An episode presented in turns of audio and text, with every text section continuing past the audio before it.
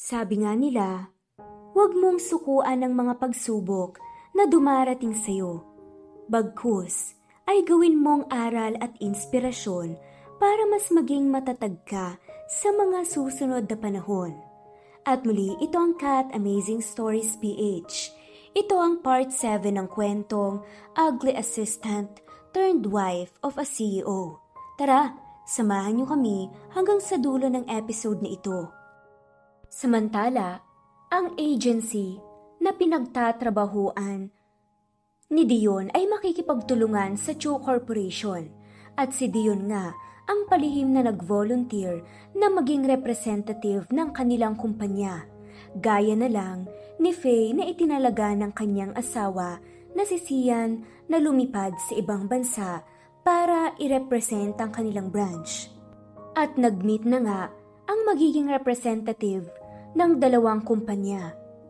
Sabi naman ng isang secretary ni Sian na papunta na si Miss Faye para kumpirmahin ang collaboration. Sabi nga nito habang pinapapasok si Dion sa loob ng opisina ni Faye na nirenovate mismo ni Sian malapit sa kanyang opisina. Ah, uh, good morning, Miss Faye. Ako nga pala si Dion, ang magiging representative na makaka-collab nyo. Ipinakilala nga ni Dion ang sarili ng buong profesional habang papasok si Faye sa silid na may hawak na mga dokumento. Sabay utos naman ito sa isang sekretarya ng kanyang asawa na, You can leave us now. Sumunod naman ito at isinara na nga ang pinto at ang naiwan na nga lang doon ay si Dion at si Faye. Bigla namang sabi ng babae sa kanya na, bakit hindi mo man lang sinabi sa akin na ikaw pala ang magiging representative ng agency nyo? Bulong ni Faye at isinara ang kurtina bago niya kausapin ang kanyang kaibigan. Sagot naman ni Dion sa kanya na, bakit ko sasabihin sa'yo? Choice to ng boss ko. At saka, connected naman ito sa field ko. Pero sa totoo lang, ay siya ang nagplanong mag-volunteer para mas makasama nga niya si Faye at makatrabaho pa sa collaboration sa ibang lugar. Pero sa isip-isip naman ni Faye na, Naku lagot, paniguradong ayaw to ni Sian kapag nalaman niya to. Napabuntong hininga na nga lang si Faye bago niya naramdaman ang kamay sa kanyang balikat. At sabi nga ni Dion sa kanya na, Ire-review ko ang proposal para makapag-collaborate tayo ng mas maayos sa lalong madaling panahon. Sabi nga nito, sabay inilagay ang kanyang portfolio sa mesa ni Tiffany. Ah, uh, okay, tatawagan ko muna ang asawa ko. Sabi naman ni Faye, pero hinawakan ni Dion ang kanyang kamay at hinila siya papalapit sa kanya. Sabay sabi nga nito kay Faye na, Sigurado ka bang gusto mo yung sabihin sa asawa mo? Paano naman ako? Paniguradong kapag nalaman to ng asawa mo, ire-reject niya ang proposal. Paano naman ako sa boss ko? Siguradong mananagot ako. Nagsusumamong ang sabi ni Dion.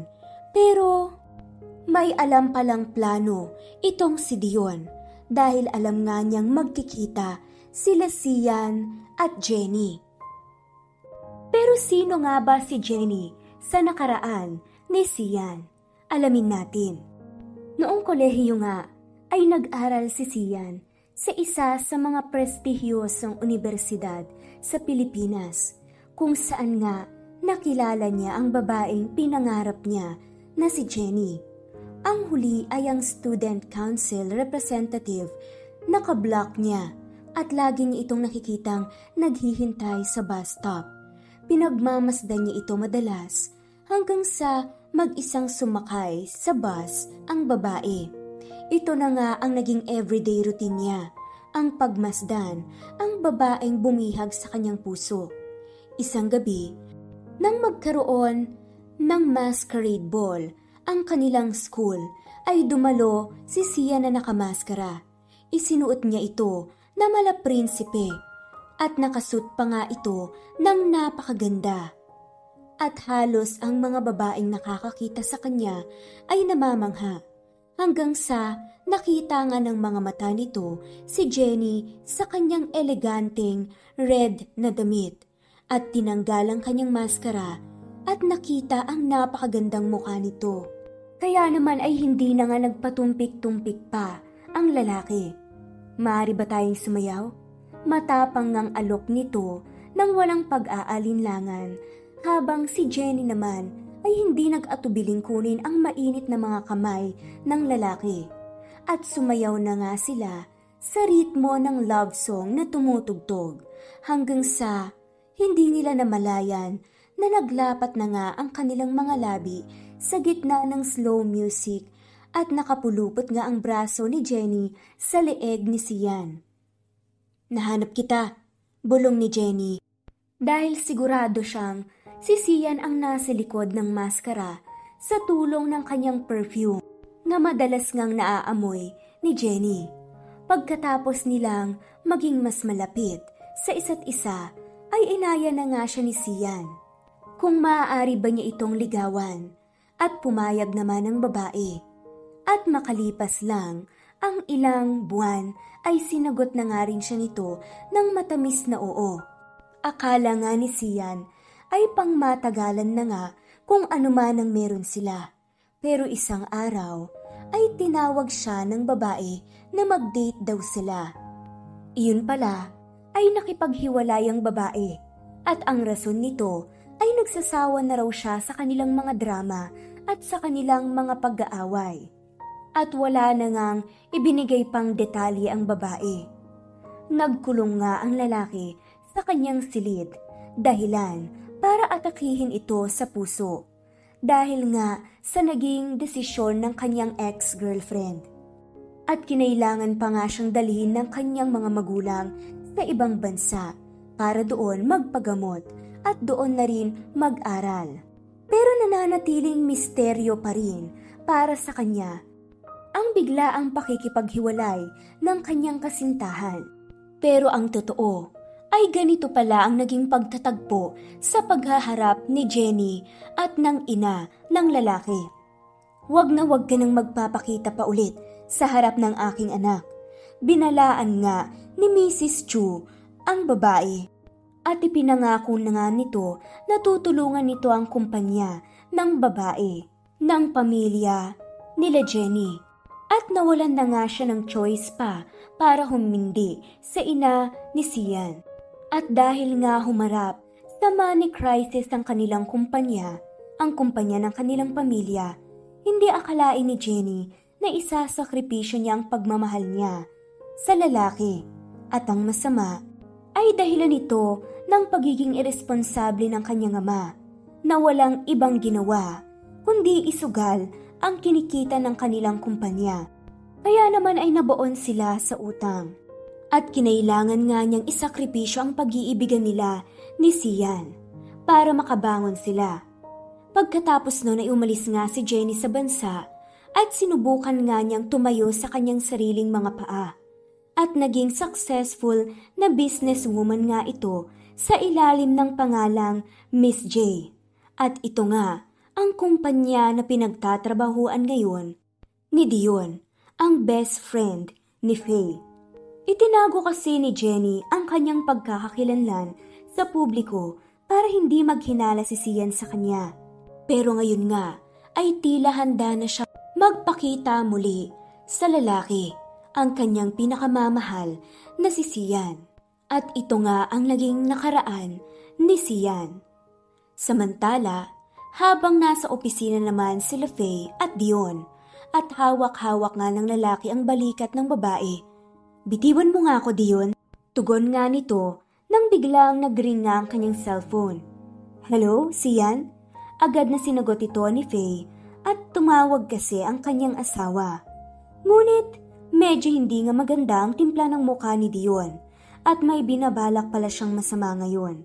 Kumain ka na ba ng tanghalian? Tinawagan ni Sian ang kanyang asawa pagkatapos nga ng meeting nila ng Board of Directors. Sagot naman ng babae na, Ah, oo. At tumalikod naman si Dion habang nag-uusap ang dalawa dahil hindi nga nito mapigilang magselos. Tumahimik naman ng babae Kaya tanong ni Sian na, Are you okay? May problema pa? Pero sagot naman ni Faye na, "Ah, medyo masakit lang ang ulo ko. Nang biglang hinawakan ni Dion ang pisngi ng babae. At tugon naman ni Sian sa kanya na, Sigurado ka ba? Bakit parang ang lalim ng paghinga mo? Parang kinakabahan ka. Napuno naman ang pag-alala si Sian nang marinig niyang tahimik. Ang kapaligiran, pero ang lakas nga ng paghinga at pagbuntong hininga ng babae. Pero tinawag na nga siya ng iba pang board of directors dahil kakain na nga raw sila. Kaya naman ay nagpaalam na nga ito sa kabilang linya. Sagot naman ng babae na, Bye mahal, ingat ka. Pagkatapos ngang ibaba ng babae ang tawag, ay agad itong tumingin ng matalim kay Dion at sabi nga nito na, Ano bang ginagawa mo? At dahil doon nga ay tumigil na si Dion. Pagkatapos nga noon ay nainisang babae tsaka lumabas ng kwarto. Nang biglang mahimatay nga ito kaya dinala siya sa ospital sa tulong na rin ng mga empleyadong nandoon at agad nga silang tumawag ng ambulansya. Ipinaalam naman nila ito kaagad kay Sian na agad-agad namang nagpunta sa ospital. Nag-excuse nga muna ito sa mga board of directors na hindi na muna siya makakasama sa kanilang lunch out at hindi mapag-uusapan ng patuloy ang business proposal. Faye, mahal, hindi pa nga natutulog si Sian dahil sa pag-aalala sa kalagayan ng kanyang asawa. Dagdag pa nga nito na, hintayin mo lang ako dyan sa ospital. Malapit na ako. Bulong nga nito sa kanyang sarili. At nang makarating na nga siya, anong nangyari sa kanya? Pinagmamasda ni siya ng kanyang asawa na puno ng pag-aalala ang mga mata habang nakatitig sa maputlang muka at puting labi ng kanyang asawa. At tugon naman ng doktor na Nagsagawa na kami ng ilang test and okay naman siya. Bago nga sumilay, ang ngiti sa labi niya. Ah, Dok, bakit ka po nakangiti? Nakita ni Sian ang ngiti sa mukha ng doktor kaya nagtaka ito at tinanong nga niya ito. Buntis ang asawa mo, Mr. Chu. Inihayag nga ng doktor ang masayang balita na malapit na ngang maging ama ang lalaki sa kanilang baby on the way. Seryoso po? Masayang nanlaki naman ang mata ng lalaki dahil hindi akalain na magiging maaga ang proseso ng pagkakaroon nila ng baby. Pero advice naman ng doktor sa kanya na uh, na overfatigue lang ang asawa mo at magiging masama ito para sa magiging baby nyo. Mabuti na lamang at naidala siya kaagad dito sa ospital. Sabi nga ng doktor habang si Sian naman ay nakaramdam ng excitement at saya. At tila may sarili na nga itong mundo dahil nakangiti pa nga rin ito ng mag-isa. Pagkatapos ngang makaalis ng doktor sa silid, ay agad namang nagtatatalo ng lalaki na parang bata at sobrang saya nga nito dahil magkakaroon ni sila ng baby. At umupo na nga siya sa tabi ng kanyang asawa at bulong nito na Please, Faye, huwag kang magkakasakit and stay healthy. Dahan-dahang inipit ni Sian ang buhok ng asawa sa likod ng tenga nito habang pinagmamasdan itong natutulog. At dagdag pa nga na bulong nito na, Simula ngayon, ako na ang mag-aalaga sa iyo at sa baby natin. Nakangiti ang mga labi ni Sian at isinandal ang ulo sa tabi ni Faye habang nakapikit ang mga mata. Ngunit may naalala siya kung paano nga niya ito ibabalita sa kanyang pamilya dahil paniguradong matutuwa ang mga ito lalong-lalo na nga ang kanyang lolo at hinalikan nga niya ang kamay ng kanyang asawa. Mabuti na lamang ay nakalabas din kaagad ang babae sa ospital at pinagpahinga muna nga ito ni Sian sa kanilang bahay at siya na raw muna ang a-attend ng meeting kasama nga ang agency na makakakolab nila. Pwede na ba nating simulan ng meeting? Nadismaya nga si Sia nang maantala ang kanilang meeting ng 30 minutes na. Dahil hinihintay nga nilang dumating ang chairman ng agency sa conference room para sa pagpupulong. Sagot naman ng isa pang sekretarya ni Sian na, Ah, hindi pa po dumadating si Miss J, sir eh. At makalipas nga lang ang ilang minuto, ay bumukas na nga sa wakas ang pinto at bumungad nga ang eleganteng si Jenny kasama ang kanyang mga ibang katrabaho. Kasama na rin dito si Dion. Ah, finally, welcome Miss J. Hindi pa naman napansin ni Sian ang pagdating ng pinakakinasusuklaman niyang tao dahil focus nga siya sa buntis niyang asawa. At ang naiisip nga lang niya ngayon ay si Faye habang nagtatrabaho siya. Dahil kausap nga niya ngayon sa telepono ang kanyang asawa at sinasabi na kumain daw ito ng mga masusustansyang pagkain. Kaya hindi nga niya nahalata na dumating na nga pala ang chairman ng agency. Dahil nga dito ay tugon ni Jenny na, Ah, magpapakilala na ako pero pwede bang pakitawag naman ang atensyon ni Mr. Sian? Matigas ngang sabi ni Jenny kaya sa wakas ay nakita na nga siya ni Sian sa kanyang harapan. Pagkatapos nga ng napakahabang panahon, napakunot noo ang lalaki at tugon nito na, Jenny?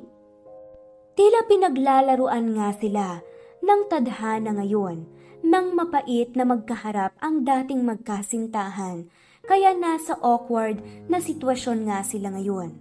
Pagkatapos ng sapat na pagmumuni-muni, lumabas si Sian sa conference room para iwan ang lahat at tugon nga nito na sila na lang muna daw ang mag-meeting. Pagkalabas nga ni Sian ay parang sumakit ang kanyang dibdib at napasigaw na nga lang ito habang paakyat ng rooftop ng kanilang kumpanya. Doon nga, sa rooftop, ay dahan-dahan siyang huminga dahil medyo nakaramdam nga siya ng pagka-suffocate nang dahil sa babaeng nang iwan sa kanya dati at ang dahilan kung bakit nga sumakit ang kanyang dibdib dati at literal nga ito. Katawa-tawa talaga ang tadhana. Sa isip-isip nga niya. Sa muling pagkikita nga nila ni Jenny, ay maganda na nga ang relasyon niya sa kanyang asawa ngayon na si Faye. Nang biglang, habang nag-iisip nga ang lalaki sa rooftop, ay nagdilim ang langit at bumuhos ang malakas na ulan. Naramdaman pa nga niya muling sumikip ang dibdib niya bago siya bumagsak sa lupa nang may biglang humawak sa kanya. At tinawag nga nito ang kanyang pangalan, Sian. Ngayon nga ay nasa ospital ang lalaki at ipinaalam nga ng doktor na maayos naman ang kalagayan niya pero kailangan na talaga niyang mag-undergo ng heart operation or else magiging worse na ang kanyang sakit. Kaya naman ay nasa tabi niya ngayon si Jenny. Ito pala ay sumunod sa lalaki sa rooftop at siya rin ang nagdala sa lalaki sa ospital. Hindi ka pa rin pala nagsasagawa ng operasyon? Puno ng pag-alala ang boses ni Jenny habang hawak-hawak niya ang kamay ni Sian. Naluluhang mga mata ng babae nang maalala niya ang mga panahong magkasama sila. Nang biglang nagbukas nga ang pinto at lumitaw doon si Faye at nasa likod nga niya si Dion. Tumakbo naman si Faye papalapit sa lalaki at tanong nga niya na okay lang ba siya? Pagkaupo niya sa kabilang upuan sa tabi ng kanyang asawa. Maraming salamat, Miss J. Tugon nga niya sa babae, pero wala pa rin nga siyang kamalay-malay o kaide-ideya tungkol sa nakaraan nila ng kanyang asawa. Maliban nga kay Dion na sinadyang magkita ang dalawa. Nagpakilala naman si Faye sa kanya at sinabi nga nito na siya, si Faye Chu. Napakunot noon naman si Jenny at sabi nga nito na, Chu, anong ibig mong sabihin? At tugon nga ni Dion, nakasal na raw ang dalawa. Nablangko lang naman ang muka ni Jenny. Pero masayang sagot naman sa kanya ni Faye na, Ah, opo, Miss J. At malapit na rin kaming biyayaan ng anak. Tugon nga nito at sabi na siya raw ang pinakamasayang babae ngayon. Malungkot naman ang puso ngayon ni Jenny. Pero ngumiti naman ito at tugon sa babae na, Congratulations! Bago nga niya tinawag ang pangalan ni Dion at hiniling na samahan siyang lumabas dahil kakanselahin nga muna nila ang meeting. Pero lingid sa kaalaman nila ay may isang tao pa palang nagmamatsyag sa mga nangyayari kay Sian at napabulong nga ito na bumalik na pala si Jenny. Kilala si Mrs. Chu sa pagmamasid sa kinaroroonan ng sariling anak at nagbigay ng impormasyon ng kanyang bodyguard na bumalik na nga ang dating kasintahan nito na si Jenny. Ngunit matapos marinig ang malungkot na balita, nawala na nga raw ang ama ni Jenny. Pero matapang na tugon naman ni Mrs. Chu na, hindi ko hahayaang sirain ng babaeng yang si Jenny ang kasal ni Sian at ni Faye. Tinanggap na ni Mrs. Chu si Faye dahil gustong gusto na nga nila ng apo mula sa kanyang anak bago man lang mawala ang kanilang lolo. At sa sandaling ipanganak, ang susunod na tagapagmana ay mawawalan na nga rin ng silbi para sa kanya ang kasalukuyang asawa o kasintahan ni Sian. At sabi pa nga nito na, Pagkatapos kong makuha ang apo ko, sisiguraduhin kong maghihiwalay na sila Faye at Sian. Nagsimula na nga ang masamang plano ni Mrs. Chu na panghimasukan muli ang buhay ni Sian. Dagdag pa nga nito na, who knows, baka maging useless na rin sa akin si Sian. Sabi nga nito, nang biglang nagring ang cellphone ni Mrs. Chu at nang sinagot nga niya ito ay, Kumusta? Sabi nga niya sa kabilang linya at kausap pala niya ang kanyang bodyguard na nakatira sa mansyon ng kanyang ama, ang lolo ni Sian. Masama po ang kalagayan ng ama niyo. Tugon nga ng bodyguard. Really? Thank goodness. I will be there for like 30 minutes. Napangiti nga si Mrs. Chu matapos marinig ang balita at naaayon nga ito sa kanyang mga plano. Nag-red lipstick pa nga ito bago siya umalis ng kanyang tirahan at bumalik sa mansyon. Habang ganoon nga ang kalagayan ng lolo ni Sian, siya naman ay nasa ospital rin.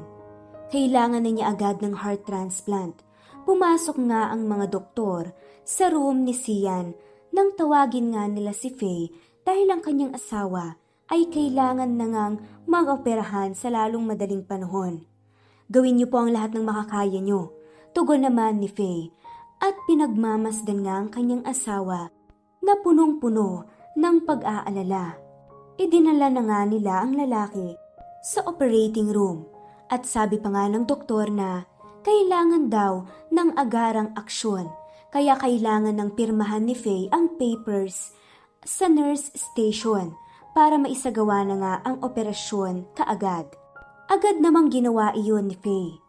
At pagkatapos nga niyang gawin iyon, ay nasa labas lang si Faye dahil hindi siya pwede sa loob ng operating room at nandoon nga siya habang umiiyak. Hindi naman ito matawagan ng kanyang best friend na si Dion dahil nga si Jenny ang kasama niya ngayon sa opisina.